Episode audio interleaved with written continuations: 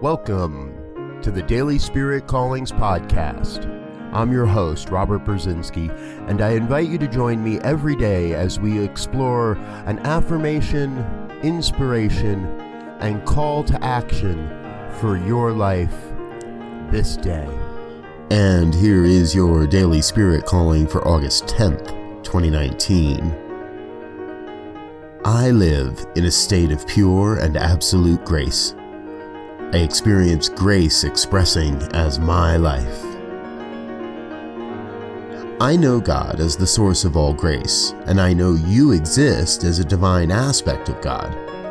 I know all life expresses pure and absolute grace.